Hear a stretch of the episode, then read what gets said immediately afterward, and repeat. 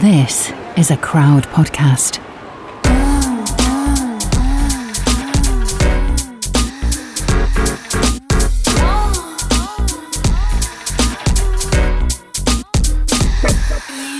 You're listening to Fucks Given with David Chambers from the Authentic Man podcast. Hello, curious fuckers. Hey, baby. Hey, Florence. You're looking Hello. glowing from your holiday. I swear Oh, to you. like the tan is real. I swear. Am I tan? Yeah, you look like browner. Well, browner than we fucking get in this country anyway. Jesus. It was 35 degrees in Croatia. Hooga, can you bring some of that over here, please? I tried and obviously it did not work. Did not It's work. grey as fuck in London. You did not suck the right dicks, man. Where's you need to suck God's dick and be like, "Yo, Jesus, make it happen." I don't know why Jesus and God are the same person, but it's the way it is. It's just the way. How are you, my lovely? What's going on? I almost just left this recording earlier because I turned, literally turned on the screen for the recording and I was like, guys. like, nope, Crying. can't do today. I was like, I was like looking at you, not talking, and my eyes were like filling up with tears. Oh, baby, why? What's going on? Tell us. Tell Auntie Reed and the curious fuckers. Well, I came back from Croatia yesterday, and the whole trip was like my healing holiday. I did a lot of like self reflection out there, yoga every morning, and journaling, listening to podcasts. Um, had a lot of realizations about myself and my like relationships and um, So just a lot of things. Fuck. Like an actual proactive boner here. I was um and I was sad like I was carrying the grief like for the whole holiday and it was hard to you know it was hard I don't think I've ever been on a holiday in such a negative place before so it was quite weird because you get somewhere and you're just like I should really be happy being here because I'm I lo- like got out of London during a pandemic um in this beautiful country with like beautiful lapping sea like everything was wonderful on a little like private island but then you're just sitting there like, but I feel really sad still. And I need to go on a little walk around the island and have a bit of a cry and like sit and look at a sunset and journal. like Yeah. all this stuff. And you went Um, with Mama Barkway as well. Yeah, I went with my mum, which was really good because I ended up doing some paddleboarding, and I don't know what I would have done if no one took photos of me paddleboarding. my They best were- experience of my life. They were great photos. Uh, Mama Barkway did well. I like on Sunday experienced my first moment where I was like, I'm actually happy again. Like I feel like I was feeling happiness for the first time since my breakup, Mm. which was obviously a huge milestone Huge. um, in terms of the breakup stuff. Paddleboarding was the first time I'd ever done it, and it was so good. I loved it.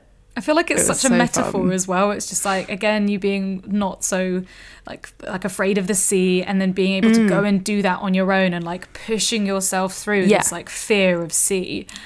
Exactly. Like I think the breaking down of that fear and phobia was a yeah, it was like a metaphor for like just pushing past the fear and like believing in myself to do anything else. If I can do that, if I can get over the fear of the sea and paddleboard in the middle of this like Croatian sea, then I can do anything, right?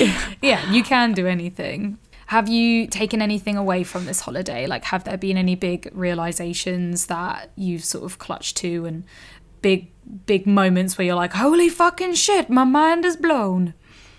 Yeah, something that I brought up in my therapy session earlier today, Mm. which was like my first therapy session in two weeks. Oh my god, intense! no Over wonder two it's, weeks. it's uh, like as soon as you've come back as well, we've hit you with like all the come curious work. You've had so therapy, much work, guys. like holiday blues. Like the reality comes and sinks back in. It's it's it's a it's a hard fucking day. It was always going to be a hard day, but you're here. You Yeah. showed up. You're here. You're on the podcast, and you're giving it your all.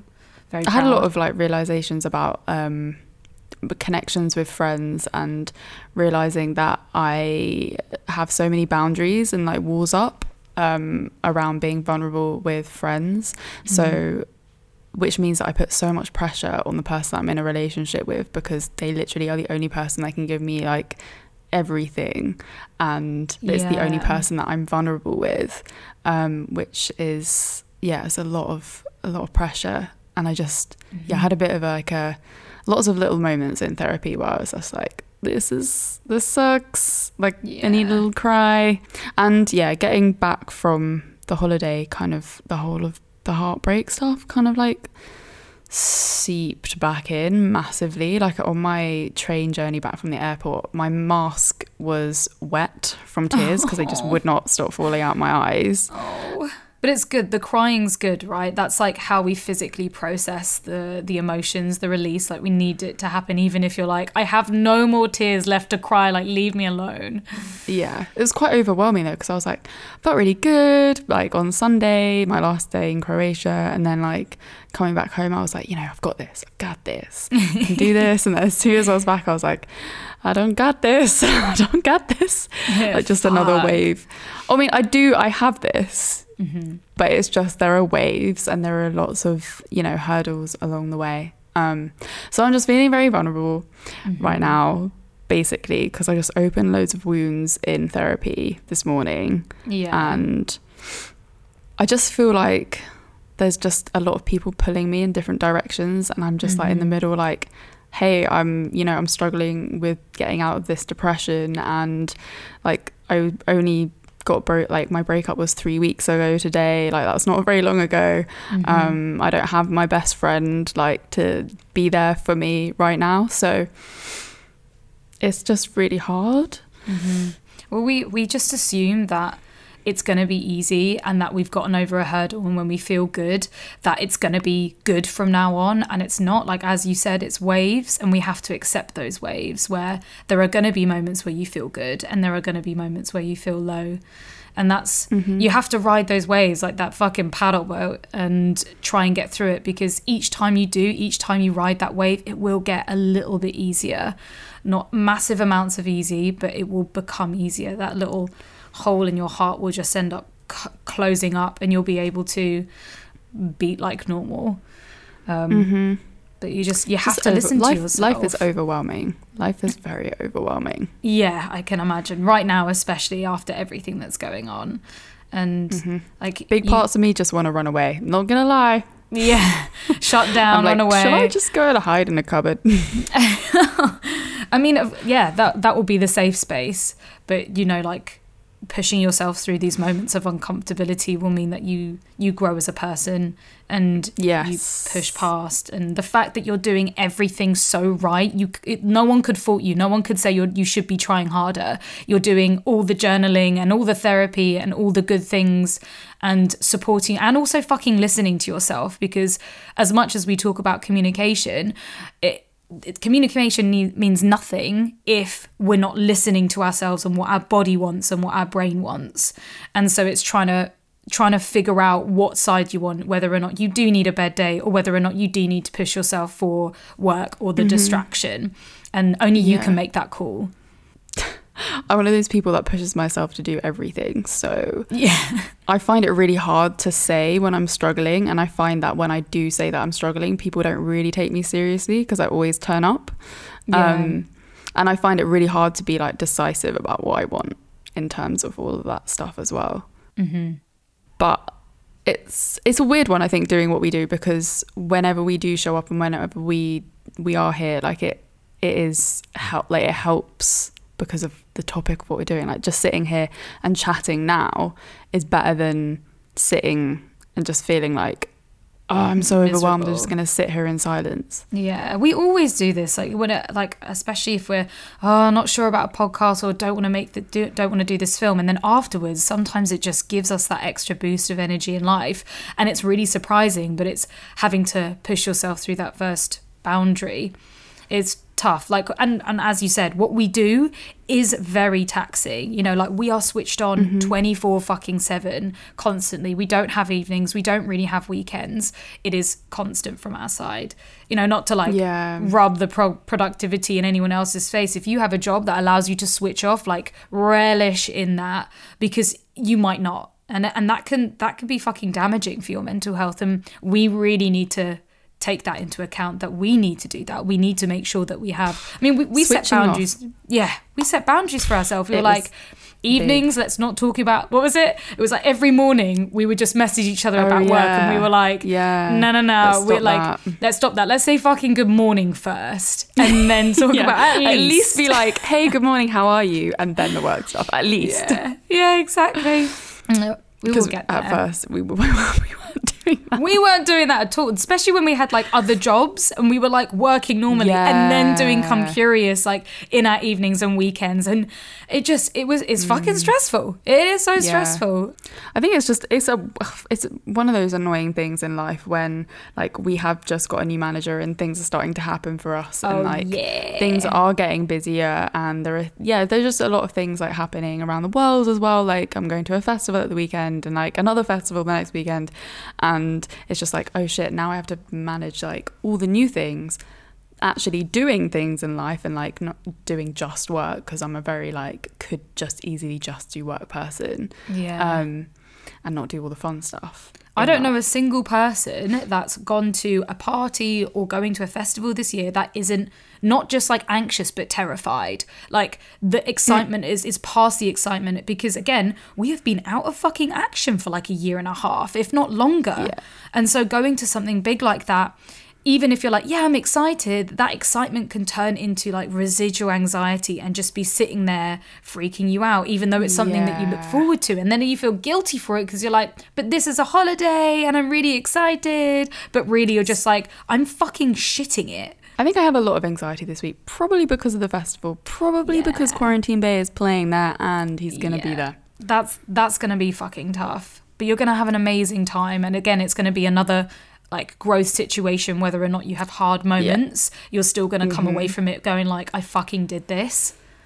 Yeah, yeah, yeah. I was just, I was thinking about it. I was like, well, you would either be at home feeling like, oh, you know, I should have gone. Like, I'm, I feel left out. All my friends are going to be there. My sister and my mm-hmm. friends are going to be there, and, or you would be there. There will be may probably some uncomfortable moments, but you'd be there and you having all the fun bits as well. Yeah, yeah, exactly. May as well turn um, a potential bad situation into something that's positive. You've got to psych yourself up, you know, be your best cheerleader. Be like, come on, fucking Florence, you can Oh, do next this. week I'll tell you how it all, all goes. Oh shit! I actually, it's it's gonna be. I I'm really I'm so proud of you for being able to do this. This is gonna be such a hard thing to do, and I feel like you're gonna have a fucking great time. And yeah, you're gonna have moments where it's gonna be hard and you're gonna be really sad, but those Also- are really important too. This is the first ever festival I've ever been to. I've never been to a music festival Uh, before. I know, Florence. I don't. I don't. I don't even old. know. I do, mate, it's gonna be so good. It's gonna be fucking magical. I swear to God, it'll be like Disneyland for the first time, and you're like, oh my god, where? I'm just excited to like listen to music and dance and like have a good time. I haven't done that in a long time. It's gonna be like riding a bike. You'll get you'll get in there, get in a crowd, and have a moment of like, whoa, this is weird, and then you'll be like, nah, fuck it. Like you know, we only live once. Go, Enjoy. yeah.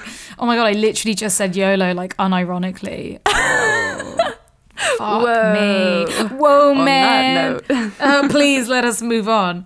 Um, well, this is perfect timing because we have an actual therapist coming to join us on this episode. So maybe you'll get some good nuggets of life info. Let's get David on. So he is a sex and dating coach for men and also is the host of the Authentic Man podcast. oh yeah. Hello, David. Hi. Hello. Hello. I actually met you. Do you remember? I met you once in, in the Shush store in London. Yeah, yeah, I oh, remember very well that night. Yeah. Di- dive- what else happened? You're both grinning Oh, from ear to ear. Unfortunately, like nothing that exciting. I think I'd just gone. I'd met, I met one of my friends there, and Mm-hmm. he introduced me to you, and then Ah. we left. Oh, I see. Yeah, yeah. Very nice. I love how small the world brief. is, though. Um, so, David, please tell our curious fuckers a bit about you, what you do, and who you are. I'm a coach mainly, men's coach. I work mainly with men predominantly, but I do work with some women. Um, And I work with men around oh, dating, dating from a place of authenticity and, and true Yes. deep connection. You know, the place that, the mythical place that a lot of people don't believe that men want, whereas I find a lot of men come to me and that's what they really want. Um, I help men a lot of men around their masculinity and kind of stepping into that kind of a healthy, positive masculine expression of themselves, you know, because so many men have got such a a toxic view of masculinity. They don't even want to be masculine. They're like, oh, I don't want to be because I don't want to be doing bad things. So I help them kind of move into a place where they can be masculine men and be loving in the same time. You know, that that place that we often forget that, you know, men can be really loving and kind and generous to the world. Um, and I help men uh, and couples with with intimacy, and I bring in a lot of the, my tantric learnings into that, and help them just connect on a more deeper level, on a level that's beyond the physical. You know, get them down into that deep soul connection. Um, and I also teach tantric workshops with my partner, also who you guys know. Yeah, we had her on the podcast. Yes, please. I was going to say name and shame, but that is not the right expression. Name and shame. you know, it was also, but I think she came on as Taylor matched on the podcast. Yes, yeah. Mm. That was a while ago. She was amazing. Absolutely amazing. Yeah, yeah, yeah. Yeah, we love her. I think it's really interesting coming at what you do from, um, I guess, the world and like the way that we talk about masculinity, and even the way that we talk about masculinity sometimes, which is like toxic masculinity. Like we need to stamp this out, and it's all it's like a really negative way um, of talking about it, and also a very unapproachable way for men to then be like, well, how do I then, you know, how do I approach this when you're just shaming me and like pushing me away and saying that I'm toxic. Um, so I mm. think the work that you do is so important. I think everyone on Love Island could do with a session. Mm. Yeah, Thank thank you. you. I feel Oh, I, I'd love to work with them. right? that would Right? be that would be so interesting. I I feel like I've been like toxic masculine obsessed at the moment. I've had to have a real mm. fucking talk to myself this weekend and be like, "Yo, you need to fucking chill because you can't expect everyone to be my own version of perfection." And I've had to apologize to a couple of people, uh, men in particular, especially the guy that I'm seeing at the moment and just be like, I'm sorry that I'm on your case all the time. It's not fair of me because I'm, ex- I, it's, like I've already got my backup and I'm expecting to be, for him to be toxic because of like his friends and his environment and the way that he thinks. And that's not fucking fair. So yeah, this is, I'm really excited to hear what you have to say and thank you for doing the work that you do because you know, I try and be like, well, we all try and be as aware as possible, but I think I went too far. Like, I jumped off the deep end and I was just like, oh, because you're listening to this type of music that must make you aggressive. And that that was that was a shocking realization for me to have. Like, oh. I need to take a step motherfucking back. Yeah. How how how do you? I guess how do you approach the sort of to- toxic masculinity conversation in general with men? Mm-hmm. It's an interesting one that actually because you know I've worked with quite a few clients who are really afraid to do anything that could be construed as assertive, too confident, anything that we could look as like overbearing, or anything that could be screwed as like toxic masculinity, right? But what that mm. actually means is that these men are not potent in their life. They're not going for the things they want, or let's put it from a dating point of view. You're you're dating a man, right? And there is certain parts of you that want him to lead. You want him to make decisions. You want him to feel his decisiveness, right? You want him to feel his his what I like to call kind of that the his firm consciousness, right? And we're not just talking about penis, we're talking about his his being feeling firm, right? Mm. So you want to feel his boundaries, you want to feel his opinions. But if he's scared all the time to be seen as toxic, he's going to hold all that back. He's going to hide. He might even lie, right? And he's mm, going to yeah. be basically being inauthentic to himself, which is going to cause him some internal conflict, but also create conflict around in his life. So a lot of what I talk about with, with men is like, what, you know, what is it you really want? What place is that coming from? You know, because inside of toxic masculinity, a lot of the expression of that is really about getting what, you know, uh, that man wants without care for anyone else, right? Without any love or care for anyone else in the world, right? So when we look at, let's take it to a political level, right? Because politics is easy to see. It is like when we're thinking about things like climate change, right? We know that the mm. loving and kind thing to do is to reduce plastic use, reduce oil and fossil fuel use, right? But actually, governments and organizations are just raping the earth again, right? Mm-hmm. They're just taking everything they can take, right? Because they're mm-hmm. not thinking about anyone else apart from themselves and their own greed, right? And then when we take that down to a smaller level to individual men, that's men who are like, okay, there's a woman in front of me and I want to take sex from her, right? They approach with this, I want to take sex from her. Mm-hmm. Whereas I talk to men as like, okay, you want to, you've met a woman, you want to get to know her, maybe you want to sleep with her. But actually, how can you bring your loving heart into this, right? And come from that place about from a place of wanting to connect deeply, to be curious, to understand them, to, you know, take them on a, a kind of experience, right? So when you start coming at things from that point of view, it's like, oh, wait, I can bring love and kindness and generosity and balance and playfulness into this. I'm not taking anything. I'm co-creating an experience with somebody. And that shifts, right? You can bring leadership into that. You can bring decisiveness into that, but it shifts it from being toxic into being what I like to call kind of healthy and loving masculinity. Mm, yeah. How do how do men like get there in the first place though? Like how do they start that journey to be like, okay, I want to be more conscious. I want to be more aware. Like, because I think I, I'm just thinking about sort of, I guess this has come up a lot in like my thinking about men recently because of watching Love Island and seeing the behavior that is projected there. And I'm like, okay, this this is a large amount amount of men in our society that sort of act like this. And I think I've ki- kind of coming at it from a point of view where I'm just left a very communicative rela- relationship, and I'm like, I'm scared of who I'm going to meet in the future because I'm like, well, what if you know they aren't good at communicating? What if they're they aren't conscious? That what if they're not aware? Like, how am I supposed to find men like this? I think this is the the golden question that women come to me for, right? And I always start start with yourself, right? Because you when you cultivate this inside yourself and in your life, right? So, you know, you cultivate this level of consciousness and awareness and, you know, getting to know yourself, your emotions, your feelings, what's what's going on for you, what triggers you, right? You spend the time to learn about those things for yourself, right? And then we start to express that out into the world. That might be, you know, you guys have this podcast and it's about raising people's consciousness when it comes to sex and mm. sexuality, right? That's an expression of who you are. So anyone that's going to meet you is going to be coming to contact with that expression. So they're going to feel that. They're going to be like, oh, wow, there's this expression of consciousness through the, through the work. And then it's going to come through maybe how you, you know, you decide to exercise. Maybe instead of, you know, punishing yourself through Ironman, you you find yourself some Yin yoga, right? And that's what you do. So when we start to become more aware of our own being, our own kind of past, our own trauma, um, our own insecurities, right, which is a big one for for both men and women, we start to express that out into the world. Now, when we look at something like Love Island, the biggest problem is is a lot of these men they're trying to live up to, right, what they've been told men need to be, right? Yeah. And and, and that force is great. Like I said, big force because there's so much that we see in the media and television and movies that says to be a man, you need to be six foot tall. You need to have massive pecs. You need to be amazing with women. You have to have a massive penis. You need to have slept with a hundred plus women. Women need to throw themselves at you, you, right? You need to make loads of money. You need to be really successful. You need to have a good mm-hmm. status. You need to have a nice house. Now, a lot of men are like because of their own insecurities about themselves and wanting to be seen and wanting to be meaningful and important they're like well that's what i need to aspire to so that's what i need to aim for.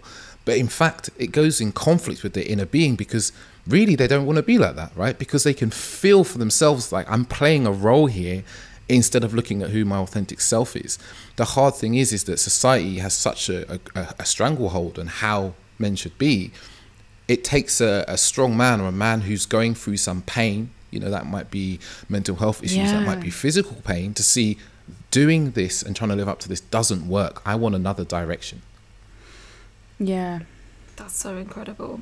Mm, My brain, I'm like, how do I even say after words?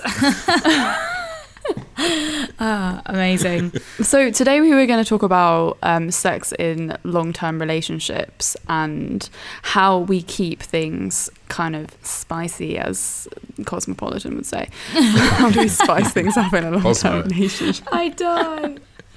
Do you wo- you work with a lot of couples to create intimacy and keep intimacy alive in their relationship? Does this actually do do the things that we were just talking about with men, toxic masculinity, like being conscious, aware? Does that coincide with how sex then is in a long term relationship? yeah there's definitely similarities right? Because one of the big problems is, is you know a lot of women come to my partner as i said and they're like you know i want to do this work. I want to be more conscious. I want to have better sex. I want to have more connected sex. And the man i'm with doesn't want to go on this journey right? Mm. And often when you start digging in, you know, speaking to the man, it's that he has fears, he has concerns, he doesn't understand. So this is where a lot of I think one of the biggest problems when it comes to long-term relationships and sex is communication.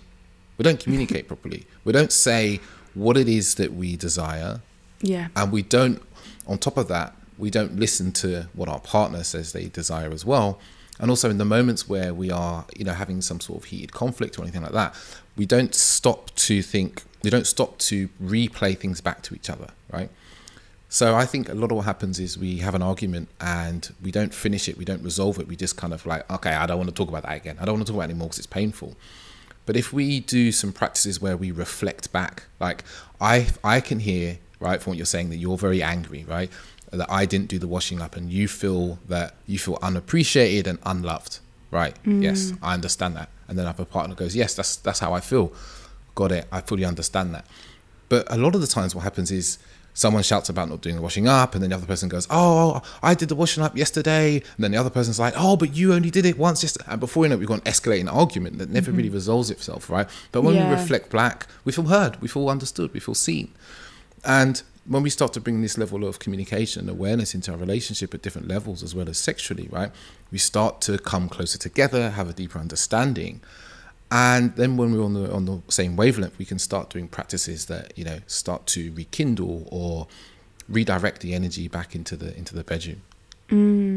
I saw actually on um, your partner Orsa's Instagram that you guys in your relationship have.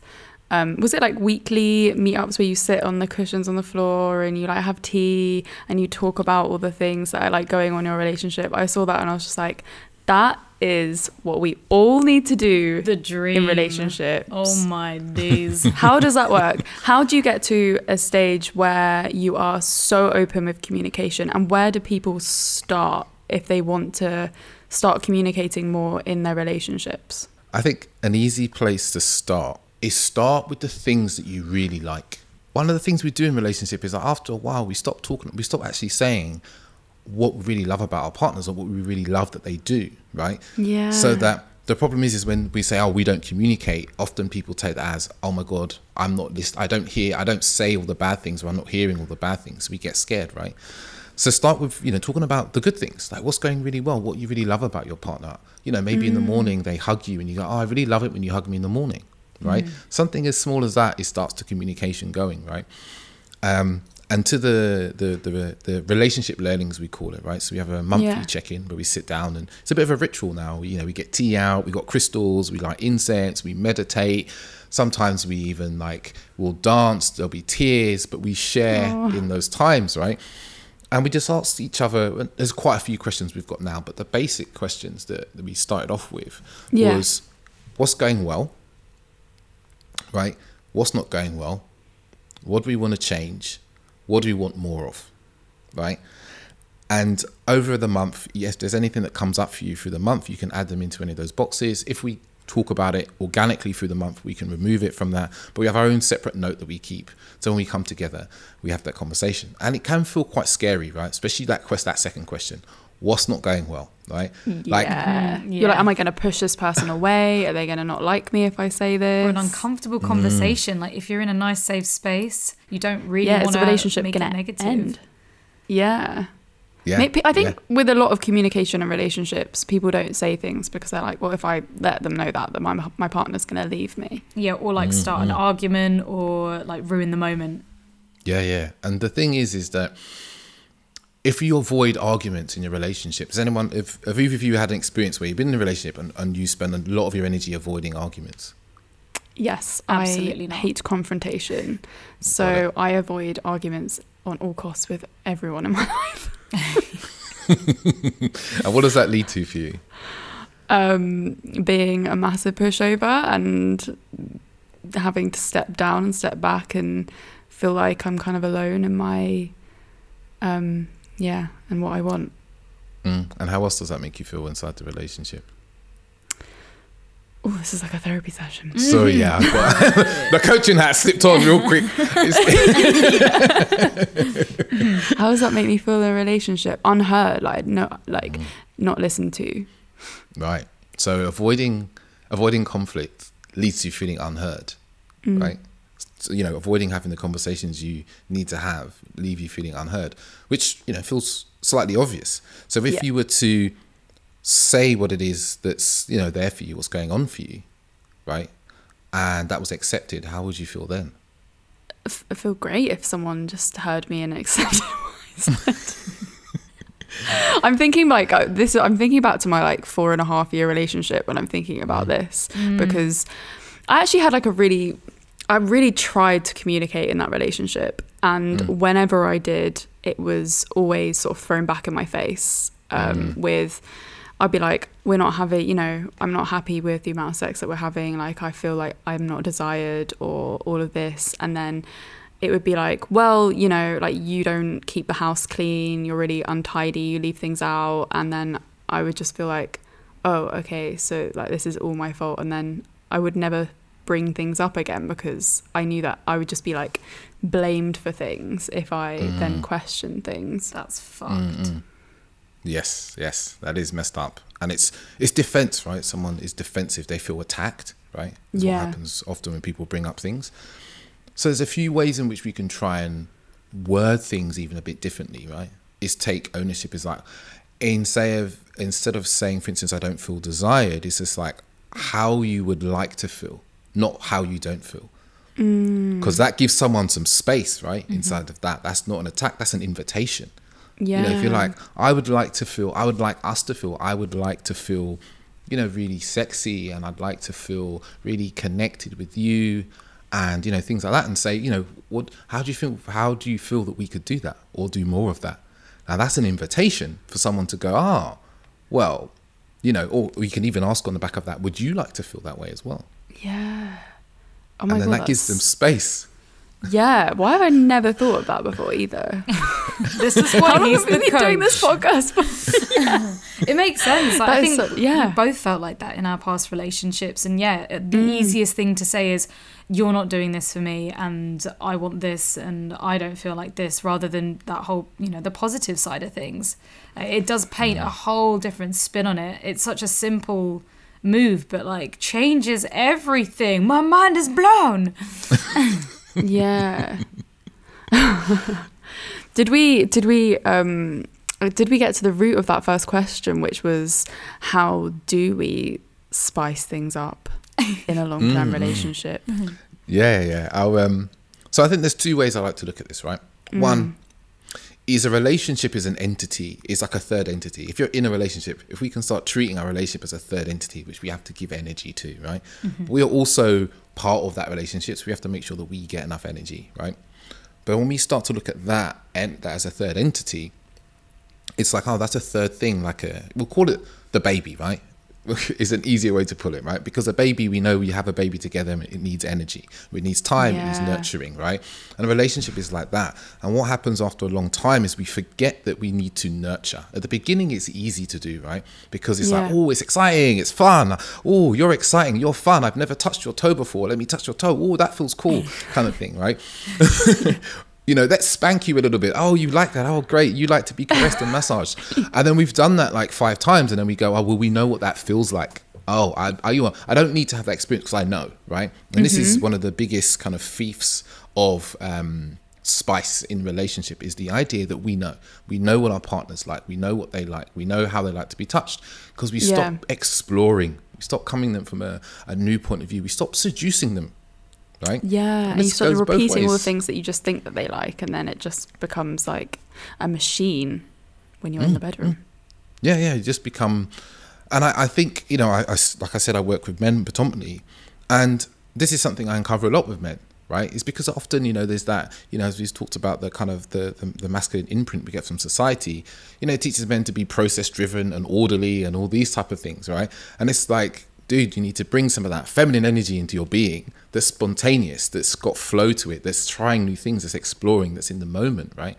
So it's like how can we start doing different things try new things talk about our desires new desires that have come up because that's another thing is like Things we are- change. yes we are ever changing beings right what we mm-hmm. enjoyed yesterday and last year might have changed by the the year afterwards Yes. Mm-hmm. Oh, I was talking to my friend the other day, and she was saying that she the sex that she has with her partner she always used to love a bit of fingering and like mm-hmm. that was like something that really sort of warmed her up and it was like what they always did. She was like yeah you know like the moment like you know he just he does the the fingering. He's like she was like actually i don't I'm not really into that anymore. It's not like warming me up in the same way. Mm. And i was just mm-hmm. like well you know like tell him maybe mm. tell him that you're not into the fingering at the moment she was like oh yeah yeah like yeah i guess i'll just i'll just tell him that i'm not into the fingering I feel like that's even harder though when you have that established connection when it has worked before and then all of a sudden Exactly. you need to change something in your relationship that's worked for a long time that's it's scarier rather than bringing Yeah. something new in And I think people get offended as well if you're suddenly mm. like that thing that you do. Yeah, I'm not that into it. Yeah, and then they're like, don't do it. "Wait, have you never like have you never been? Have I been doing that the, this whole time and you didn't enjoy it?" yeah the the embarrassment the shame like I should have known it's like no you definitely shouldn't have known bodies change we yeah we definitely forget that more it's crazy And we, and we sometimes feel like, oh my God, have you been lying to me this whole time? Mm-hmm. You haven't Yeah. liked it, I've been doing it. And then we start feeling shame. We're like, oh, I feel bad, I shouldn't have been doing mm-hmm. that. Like, oh, I'm terrible, I'm bad, I'm wrong. Or we go the other way Yeah. and get angry. yeah yeah, I think the sh- the shame the shame curtain like comes down quite easily when it comes to sex because as soon as we're like, "Oh, we did something wrong," it's like, "Oh, fuck!" Like, oh, I, I knew that that was I should have been ashamed of doing that in the first place, um, which makes it really hard to talk about. Basically, hmm David, do you have any um, reoccurring problems that people come to you with, or questions that people come to you with, regardless of gender? Is there something that you're always answering and always coming across? You know, one of the most common ones is like, okay, you know, we don't have sex anymore in our relationship. That's such a common one. Such a mm-hmm. common one. Okay, we're not having sex anymore. We used to have really great sex and then it kind of dried up. And you're like, you know, what happened? Oh, I don't know. He doesn't, you know, he doesn't try or, or, you know, the other way around, you know, it's usually, you know, it used to happen and now we don't. That's a really common one. That's a very common one. And, mm. You know, the, the what I see most commonly in that is is a bit like what we just talked about. They've just been doing the same thing for five, ten mm-hmm. years, mm-hmm. and no one has thought to talk about it, and they have that shame, right? We have, you know, we can't ignore the societal shame that we are given that is pressured onto us around sex, right? We've grown up, you know, basically, like I grew up in a, a Christian household. My mum is a good Christian Jamaican woman. um, to this day, I don't think she's listened to an episode of my podcast. Um, you know, we never talked about sex. Sex was something Yeah. you only did when you got married. So imagine you, no one ever taught you to talk about something and then you're thrust into a relationship. Like it takes years to unpack some of this. And, and a lot of the time Yeah. we never bother to start to look at, you know, what's sitting in our kind of sexual shadow? What's the things we're afraid to talk about? And when it comes to relationship, if we don't actively talk about sex, like as something as a, you know, in the same way that we would probably talk about trying new food, you know, you would actively in your relationship go, ah, you know, we've had a lot of pasta in the last week, you know, I know we've been at home a lot, we had a lot of pasta. Like, could we try having some, I don't know, some curry? Would you like to try some curry? Yeah, we could try some curry. I haven't had curry for a long time. you know, it's that sort of, of, of attitude instead of being like, oh, we haven't had any pasta. I can't, well, we've had pasta a lot, but I can't talk to him about pasta. Because if I tell him I don't want the pasta anymore, then he's going to be really offended. he's going to be really offended. You see, we take it very personally, but it's mm-hmm. like we flow and we ebb. So it's it's a case of like how do we re-energize and bring kind of uh, sex back in? Um, and I think one of the biggest misconceptions is spontaneous sex. We all think that sex should be spontaneous. How do you bring up th- those kind of things like, oh, I want to change this, or like, can we try this in a positive way without shaming our partner and without like saying, you're doing that wrong? Well, I think again, it's to start with um, what is it you you you know you like. Start by talking about that. Like I really enjoy, um, like I like to say to to my clients is a really good time to kind of not review sex, but kind of to talk about it is after you've had it. You know, yeah to say I really loved it. Yeah, yeah, and it's a really beautiful. It's funny. It's a it's a really beautiful part of kind of the the tantric um, lovemaking stages. One of them is kind of this after conversation where you talk about the beautiful things that you enjoyed in the lovemaking, right? Yeah. So it's a great way to talk and be like, I really loved when you did this or you did that or you did this because sometimes we don't even realize what it is when we're with our partner, what the little things that we did that they really enjoyed, right? Mm-hmm. And we all want our part, we all want to please our partners more, right? So when we hear those things, we're like, awesome, great, so we'll do more of those things, right? Yeah. Now, in the same convers, not necessarily in the same conversation, right? Is is saying, "Oh, I really love those things," and actually, my body isn't enjoying that that thing so much anymore, right? Mm-hmm. And it just simply is like, oh, my body's not enjoying that so much anymore. And Yeah. also, it's like have a lightness to it as well when we say it, because when we go into something with the mentality of, oh my god, shit, if I say this, they're gonna go fucking mad, they're gonna be really upset, they're gonna be offended. Everything comes out in your words, right? All that emotion, all that feeling comes out in your words. So it's almost like you're waiting for their response to be in line with what you think, right? Yeah. And we're amazing at finding a pattern even when it's not there. Like someone might go, oh, okay, really? And they'll be like, oh my God, we've offended them. They didn't say very much. And actually bring more relaxed energy to the conversation. It's just, you know, knowing that you're just expressing your likes and your dislikes and that's okay, right? Yeah. And if someone does kind of come back and say, oh, you know, oh, I thought you used to like that. And you say, yeah, and I used to, and I may do again. But actually, what I'm feeling for is, and then we put something in, in place what we'd like to try. Mm. I feel like when people talk about spicing up sex lives and stuff like that, people always go like to BDSM or to like role play, and that scares people. Yeah. It scares people away from like spicing things up because they're like, well, I'm not, you know, not really into BDSM stuff, and I definitely am not good at acting. So it could be light, you know. It, it doesn't have to be a like let's buy a whole new dungeon. Like it could just be like, oh, would you like a little finger on your bum hole? Doesn't have to go in. Could just be mm. placed on your bum hole. That's quite nice. Yeah. yeah, It is nice, isn't it? Yeah. How do you yeah? How, uh, how do you like spice up vanilla sex? Like if you are just like someone that doesn't like pain or doesn't really care for role play, like what mm. is it that you can bring into sex for the vanillas? Mm-mm. I'm like that, you know. I'm not really into BDSM and role play and mm. things like that. And you know, I've never thought I'm into vanilla sex. It doesn't feel like I'm into vanilla sex. it feels wrong you know, saying most- like I am into Yeah, it does. yeah, I don't There's a wanna lot shame- of judge. There's a lot Yeah. of vanilla sex judgment in the world, Yeah, isn't there there? There really is. is. Yeah, which we need to mm-hmm. abolish because vanilla sex isn't like, like you know, not as exciting as BDSM or kink. It's like Yeah. they, they are mm. two very different forms of sex, and they are both like they both need to be respected. And there's both a lot of like pros and cons to both of them. Is Yeah. I feel like people who are into vanilla sex are like, oh, I'll be cool, or like this is the next level if I'm into mm. kink, and it's like people are just, it's just it's just not into it. If you're not into it, why are you forcing it? Um, yeah, My it- best sexual experiences have been very v- very vanilla. yeah, comfortable. Ooh, I.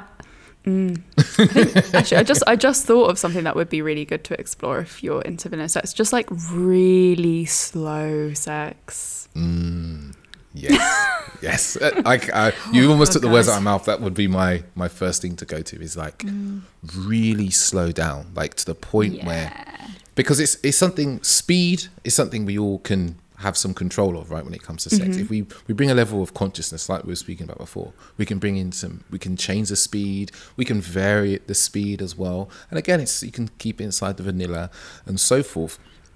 And then even tiny things like music. Do you want to play around with playing music or not playing mm. music right? Where we have sex in our homes or outdoors right? If you you know you want to keep it in the home. And the bed is i know the bed is the most it's the most it's the easiest place to have sex right it's the most comfortable as well yeah, right I fucking love Yeah. the bed. The bed's very comfy. I love the bed. It's great. But I mean, even something like lube or um, sex toys. A lot of people are, don't introduce sex toys, or even just like booking a hotel room so you can go and enjoy it. And sex isn't necessarily on the cards.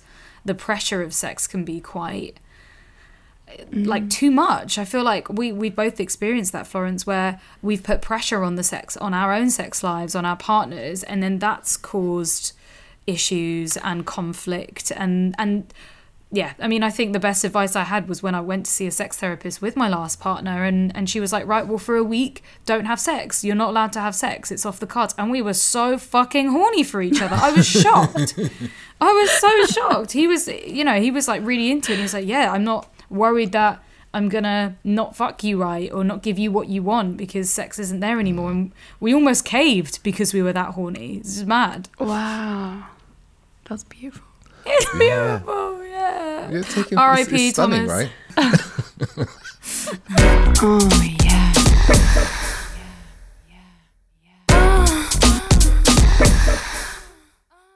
I think some people as well fear getting into relationships because there is such a stereotype that in a long term relationship, sex will phase out and will get bad. Why do we fear this so much? I'm terrified of monogamy for that very reason. Mm-hmm. I've just had like a mind blowing moment. Just like, is that why? That would make a hell of a No, lot no. of sense because I don't want to have Yeah. uh, like the fit. Okay, please teach me, David. I need your words of wisdom. um, I work with a few clients, a few a few men who come to me this thing, and you know I have nothing against uh, polyamory, open relating, ethical non-monogamy. I think it's a great structure for for many people. But I think one of the the things when it comes to the fear around long-term relationships and, and sex is that we get told so much that's how it is. Yes. Everywhere you go, mm-hmm. you watch movies, you watch TV, your parents will tell you, your uncles, your aunts, your older friends, everyone is always telling you, ah, you know, in long term relationships, sex gets boring. The Yeah. sex Everyone's always dies. telling you. Always. The ball and chain. Mm-hmm. Yeah, and the language, right? The language we use around So- relationships. Mm-hmm. It's so negative. Mm, mm, well, like even like heavy. me old man, me old lady is a bit like, what? Are they old? lady? I guess how how do you differentiate between like wanting an open relationship and being scared of monogamy? Yeah. Like, is that just like a mm. deep dive into therapy and to go into the psyche and be like, oh, I actually want monogamy, but I just want to be able to fuck like rabbits until I die? I would say when you are in, you know, try both, right? Try things, right? We're living, we're living beings. You go, go try life, you know, go try out mm-hmm. life and see what works for you, right? But it's coming up against what comes up. Is it fear? Because most of our fears are really unfounded, right? For the most part, right? Other than our kind of primal Yeah. fears, a lot of them are things we've learned. So, if you're in a monogamous relationship, you're like, oh my god, the sex is going to get boring. That's that's your fear, and then you have to ask mm-hmm. yourself a sim- really simple question: Is that true? is that is what is that the only option right and then the the you know can follow up with is like okay how could i focus on what i would love and what would i love is to have great endlessly like various sex with my partner that goes to new depths for instance. That might be something Yeah. you would really love. And you go okay how can i do that? What do i need to do? What do i need to do what do i need to do right now today to start on this journey of having that?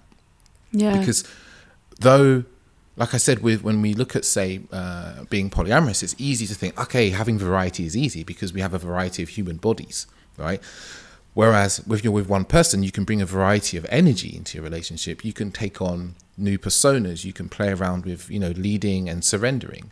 You know you can play around with you know if we it comes down to you know different polarities we can play around. But what it takes um, in my experience right is is to go deeper with one person, right? And that can be scary for us because it means deeper intimacy. And a lot of us really we are afraid of intimacy because you know we're scared of being seen, we're scared of being hurt, and things like that. Vulnerability. Exactly, the, the vulnerability side of things. So it's to kind of look at yourself, right, and look at where am I taking the easy option out, right? Because mm. we live in a society where we can always take an easy option out when it comes to relationships and dating. It's like where I come across Yeah. clients who are afraid of commitment. They're like, "Oh, commitment's not for me," blah blah blah blah blah, and then we talk, and then we realize that actually they've just never been in a relationship where they could feel that they were free in the relationship to be themselves. What would you say to people that are just like, I don't want a relationship? that's that's their prerogative really you know?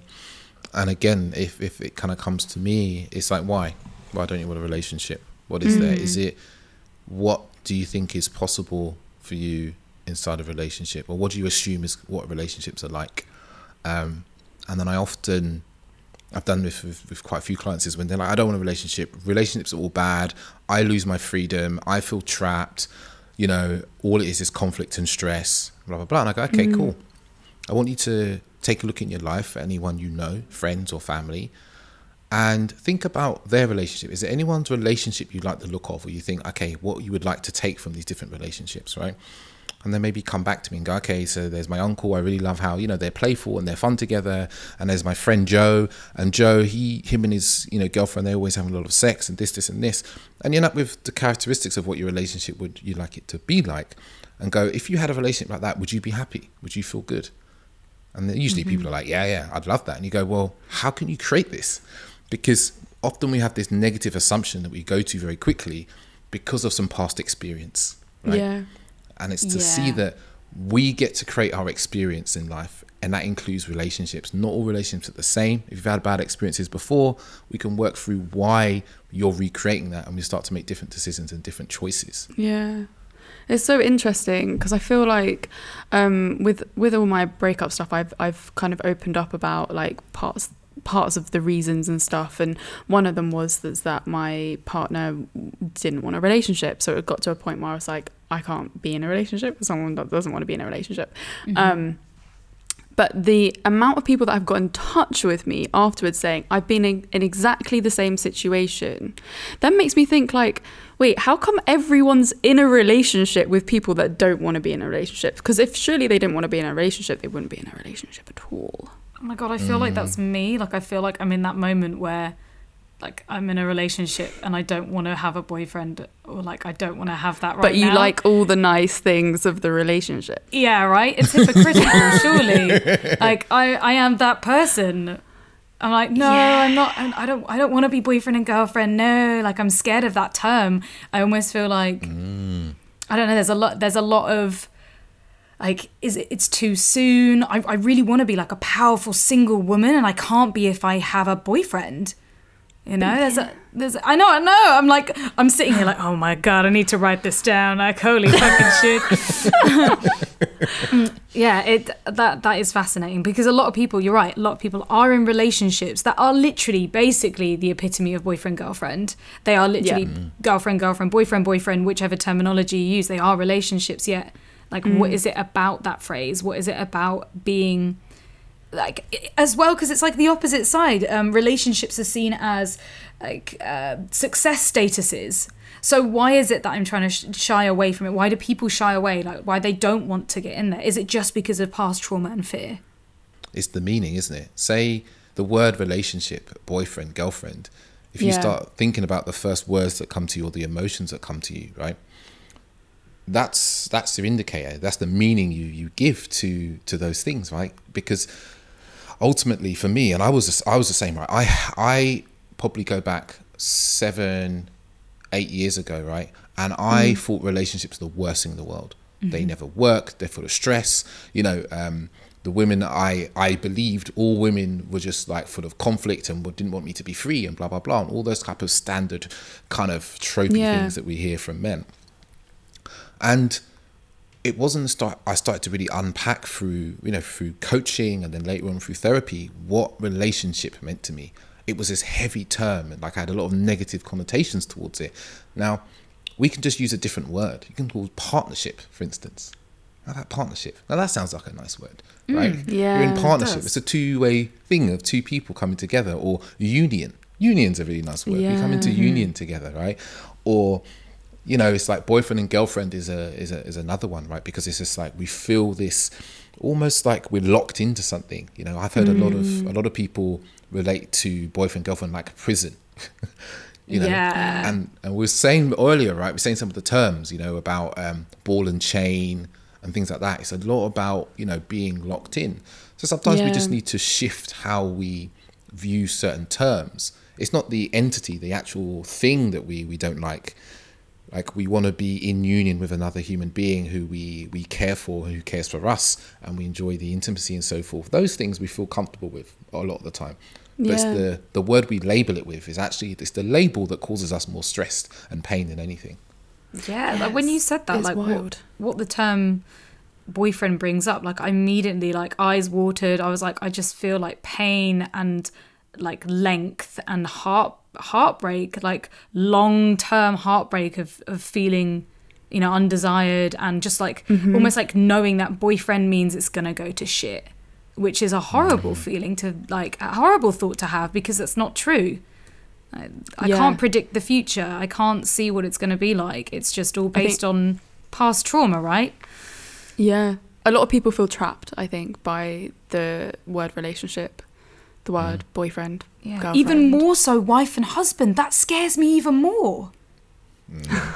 I'm like terrified of that. That- I, I remember saying to my last partner, "If you ever propose to me, I will leave you." Like the opposite direction because I'd be because like I'm like well then you clearly don't understand me and know what I want. But I think it's just fear. It's just the idea of being married to someone is mm. like even more in my eyes, in my opinion, even more of a Yeah. trap, which is really fucked up. That's not that's not cool, man. It's supposed to be a beautiful, nice thing. Yeah. How, how do we redefine h- how do we redefine this because i think everyone's going to come into situations where one person in the relationship wants a label and one doesn't or i don't know maybe both people don't want the label but there's going to be other people in their lives that label them Yeah. so we're Just like, always "Mm." going to come across the fear the fear wall like how do we yeah what do we what do we do with that how do we change the way we look at these labels And I, you know, like you read, you know, when I think of the word, not necessarily so much now, it has a lot less charge to me than it used to.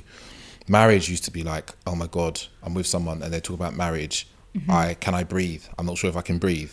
I can't listen. I want to just run out the door. It used to be like that for me.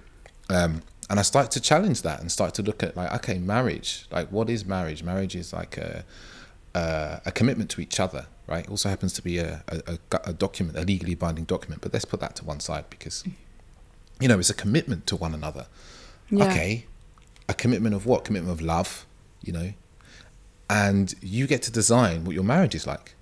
You get to design it. It's your choice. No one else gets to choose. You get to choose. And when I start to think about that, um, it's like, okay, so I could be in a marriage where, oh, we could be swingers. We could go to sex parties. That's still a marriage.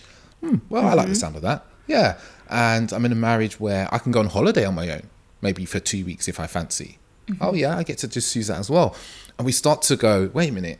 Oh, I start to lose some of the charge here. It starts to remove some of those those fears because the feeling of feeling trapped and suffocated, right, wasn't our own thoughts really It wasn't our own conclusions it's the one we've been told so often through you know like i said it's so many drilled into us yeah, yeah. That when you get married, my dad said this to me once. Oh God, yeah. He was. He said to me not that long ago, right? And uh, my parents have never been together. My dad has never been married. He's got five children, right? And he was like, yeah. When people get married, they get boring. Deep. And I'm, and I remember hearing that and being like, mm, wow, yeah. Like as as a negative assumption, another negative thought, you would never get married if you meant if it to you Yeah. it meant becoming boring.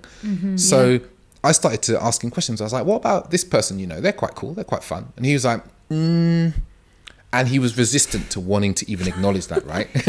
because we want to hold on to our beliefs, right? So we have Yeah. to first, a lot of it, we have to be like, am I willing to let go of this belief? Am I willing to let go? Am I willing to change this belief, right?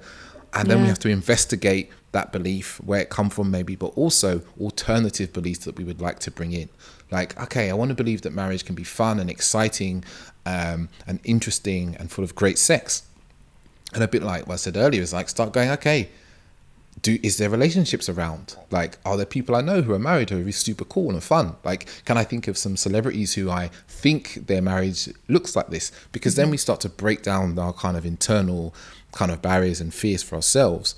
And one of the things that I do personally, and this is just, I do a lot of breath work these days, and I do lots of um, just like deep breathing when I realize that I come up against something that causes a reaction in my body, right? So, talking about having babies, talking about marriage for many years brought a very, very strong physical reaction to my body, right? And I noticed that what happened is I stopped breathing. I couldn't think properly. I started to only think of my fearful thoughts that are in my head. And I stopped being able to feel into my partner who was in front of me often when we were having these conversations. So, hmm. I learned a great technique from a book that I read, and it was just about breathing, breathing very deeply, feeling the soles of my feet, tuning into my senses, and it, allows me to dissipate that those those kind of bodily sensations when they come out. I you know, and I find that that's helped me so much over the last three years. It's a simple practice. It's like you know, I do this in arguments as well. It's like okay, I'm in an argument. I'm feeling like I can't process what's happening because I'm just stuck in my fearful thoughts. Breathe deeply. Hmm. Feel the ground and like I'm saying Yeah. to myself, and it brings me back into being present to what's happening, to the connection I have. Um, so you know, some of that somatic work can can really help as well. Mm, that's yeah, such a meditation. yeah Mm. grounding that's such an incredible point i think that we need to end on um Yeah, this I was just- such a beautiful conversation. i honestly did not want it to end and i'm just like i just could Yeah. listen to you all day with your nice calming voice You're so your insightful. Thank you. Um, thank you. of course if if anybody else wants to get in touch with you have a coaching session like where can we Mm. find you how do we uh, uh, get a hold of you you can find me usually hanging out on Instagram uh, at the authentic man underscore. Um, that's probably the you know one of the best places to get me. You can question, ask me questions and watch my videos and stuff like that. I've also got my podcasts, The Authentic Yeah. Man with David Chambers. There's like almost like 90 plus episodes of me talking about various things. Um, so Amazing. can And the- and there. Podcasts are like like free therapy sessions aren't they like Mm-hmm. florence is knee deep in podcast therapy sessions right now Oh my god! During my like this breakup, it's been three weeks. I have been like podcasts have been my savior. If I'm ever like at a really low moment and I need some reassurance, to if I if I ever feel like overwhelmed with like why why did this happen I don't understand it put in a podcast which is relevant obviously and um, then I'm like okay cool I can breathe I, like just listening to other people's experiences and just someone saying to me well not to me on the podcast um, someone saying there doesn't have to be a why. Some things are just meant to happen. Mm-hmm. like Yeah. you you you can feel it if it's meant to happen. You can feel it. I was like okay cool. Can breathe now yeah Yeah. fascinating So well hopefully podcasts. uh, everyone go and find um, david's podcast have a listen yeah click into that knowledge it's amazing Yeah, thank you so much, David, for coming on. It has been so insightful and such an amazing conversation. yeah i cannot No, wait no, to Thank you. to bring what you've taught me into like into this new relationship that i'm experiencing i even said the word relationship oh my god Oh my um, so thank you thank you it's definitely given me a lot to think about so yeah thank you Yeah. very much No, thank you for having me. It's been a pleasure. I've been, you know, I've been keenly following you guys for quite a while. Been quite an inspiration for me. I love this. And uh, thank you, our curious fuckers, for having a listen. I hope you enjoyed this episode. If you have, of course, please share it to everyone and anyone that might benefit from it because that's how we spread the Everyone, joy. Yeah, so everyone, everyone, as well as rate, review it, do the five star thing on iTunes because it actually helps us get into the charts. Is that what it's called? The podcast? Yeah. If you rate and review us, more people can hear this. So- Yeah. And of course, if you are watching this on YouTube, nice. But if you do want to see our beautiful faces and, of course, see David's beautiful face, you can watch it on YouTube, have it playing in the background, or alternatively, listen on Apple Podcasts and Spotify for your commute to work. Because, you know, why wouldn't you want to listen to our voices all day, every day? Mm. Yeah. What else do we need to say? Instagram. Instagram. Follow us on Instagram at Florence Barg, read Amber Eggs, and at Come Curious. Mm, and we will uh, And see we'll you hear next. you next. Oh, we, we will hear you next week. you will see you next Thursday, Curious Fuckers. Love you Bye. all. Bye.